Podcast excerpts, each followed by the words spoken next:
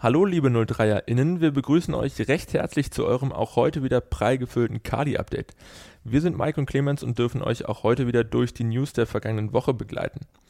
Beginnen werden wir, wie ihr das gewohnt seid, mit dem Update zur ersten Mannschaft. Unser Experte dafür ist nach wie vor der Co-Trainer unseres Regionalligateams Matthias Boron. Grüß dich, Matze. Guten Morgen.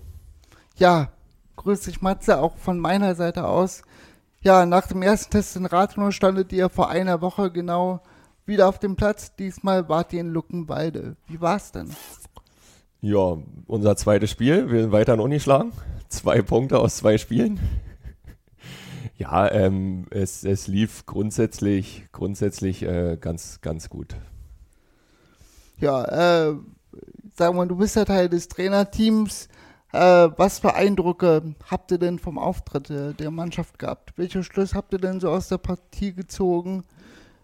Ja, oder gab es auch schon Veränderungen oder Verbesserungen im Vergleich zur Vorwoche? Da kannst du jetzt erstmal deine Argumentation hier losschießen. Ähm, ja, grundsätzlich muss man sagen, waren es zwei unterschiedliche Halbzeiten. Ja, weil wir sind halt wirklich noch in einer, sind ja halt Testspiele, ne? Und man muss sagen, Luckenwalde hat es in der ersten Halbzeit sehr, sehr gut gemacht. Hatte wahrscheinlich dann noch die bessere Aufstellung in der ersten Halbzeit auf dem Platz als in der zweiten, haben dann komplett durchgewechselt und haben uns der ersten Halbzeit schon vor große Probleme gestellt. Ähm, aber diese Probleme konnten wir dann angehen und es in der zweiten Halbzeit deutlich besser machen und haben auch zu Recht den Ausgleich gemacht und haben dann noch viele Chancen liegen lassen, um, um das Spiel für uns zu entscheiden.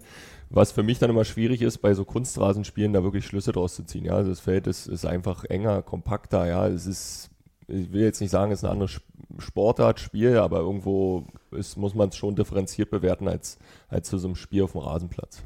Also lag es am Untergrund. Ich meine, das Ergebnis ist ja im Prinzip das gleiche, aber ich denke, Kunstrasen ist immer ein bisschen doofer zu spielen, oder? Ist aus meiner laienhaften Einschätzung. Naja, nicht, also ist nicht erstmal nicht schwieriger, ne, weil technische Eigenschaften dann so ein bisschen, ja, ähm, ja können in den Vordergrund gerückt werden für technisch starke Spieler, aber die, die vielleicht auch technisch etwas schwächer sind, die brauchen vielleicht einen Ballkontakt weniger, um den Ball zu kontrollieren. Ne? Also das Spiel wird dann insgesamt ja auch schneller und an dem Tag hat es auch geregnet, ne? dann kommt auch eine andere Dynamik da rein. Aber ähm, so vom Wert ist es halt nicht vergleichbar zu so normalen Wettkämpfen, weil grundsätzlich wird dann Fußball ab einer gewissen Altersklasse auf Rasen gespielt und wir spielen ja auch alle unsere Punktspiele eigentlich auf Rasen. Es gibt immer mal so Ausnahmen in Nordhausen durfte dann immer auf Kunstrasen gespielt werden oder Bischofswerda, wie auch immer. Ähm, aber um das messbar zu machen und einen Vergleich zu haben ne, im, im, Querschnitt zu, zu anderen Mannschaften, zu anderen Spielen von uns, dann, dann muss es halt mit Rasen bemessen werden. Ja? Wenn ich mich vor immer an unsere Wintertestspiele aus den vergangenen Jahren erinnere, da haben wir Spiele hier gehabt gegen Luckenwalde, da, da hauen wir die ja 8-2 weg oder wir gewinnen gegen Starken 12-0 ja, ich glaube, das ist auf einem normalen Platz mit ein bisschen mehr Breite, ein bisschen mehr Tiefe, werden wir die Spiele, hätten wir die Spiele auch gewonnen, aber jetzt nicht in der Deutlichkeit. Ja, und deswegen ist ein Kunstrasenspiel immer, immer irgendwo schwierig, schwierig zu bemessen. Ja, auch bei dem Kunstrasen in Luckenwalde, da war dann die Strafraumlinie und dann habe ich drei große Schritte gemacht und da war ich im Aus. So hier bei uns im Stadion, wenn ich rausgucke, dann, dann muss ich zwölf Schritte machen. So, und ja, und schon äh, bin ja. ich ja gar nicht so oft äh, an meinem eigenen Tor oder am gegnerischen Tor. Auch der Torwart von Luckenwalde, der hat zwei Abstöße gemacht, die sind das erste Mal vor Marco Flügel 20 Meter vom Tor, der das erste Mal getippt, der Ball. Mhm. So, und da kommt eine ganz andere Dynamik rein und wie gesagt, ist dann schwierig zu messen und in dem Vergleich irgendwie zu anderen Spielen herzustellen. Ja, aber es klingt doch schon mal gut, danke. Ja, Matze, vielen Dank äh, für deinen kleinen Rückblick. Du bleibst aber noch kurz an unserer Seite, denn auch zum nächsten Thema wollen wir gerne noch einmal deine Einschätzung hören. Der Nordostdeutsche Fußballverband hat sich nämlich am Ende der vergangenen Woche zu einem möglichen Restart-Termin der aktuell noch unterbrochenen Regionalligaspielzeit 2020-2021 geäußert. Im Raum steht das erste Aprilwochenende, etwaige Nachholspiele sollen vorher schon absolviert werden können. Am kommenden Mittwoch, den 24. März, wird der Verband mit den Vereinen im digitalen Rahmen noch einmal zusammenkommen und das weitere Vorgehen erläutern. Matze, wie ist deine Einschätzung zu dem Thema? Na, ich würde es in zwei Teile packen. Also zum einen, ne, immer, worüber wir in den letzten Wochen gesprochen haben, diese, diese Verantwortung gesellschaftlich äh, der Mannschaft gegenüber, aber auch, auch den Verein irgendwo. Ja, ähm, Mut zu haben zur Entscheidung.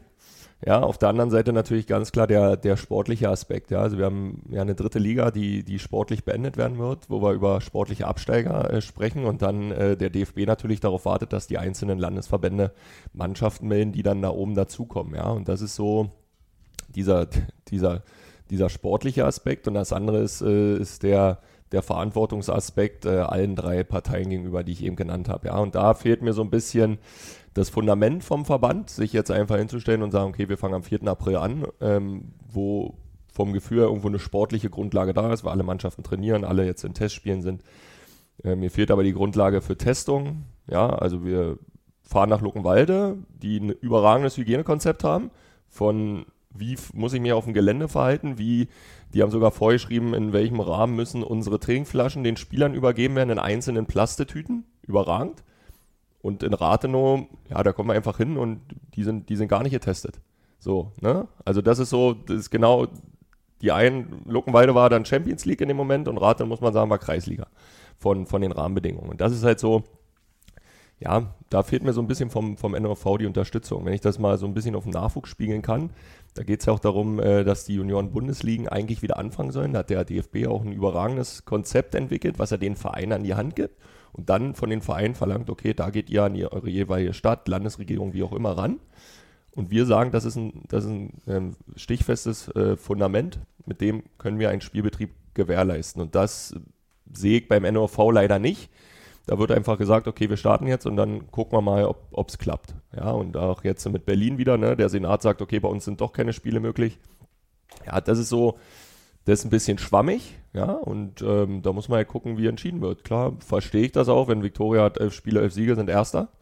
Aber wenn wir hier in unserem äh, Landes- oder in unserem Regionalverband da keine Entscheidung treffen können, weiß ich nicht, habe ich auch schon mal so ein bisschen überlegt, ähm, dass die dann sagen, okay, ähm, in, es gibt vier Absteiger aus der, aus der ähm, dritten Liga und ähm, aktuell spielen zwei Ligen zu Ende, ja, Südwest und, und West.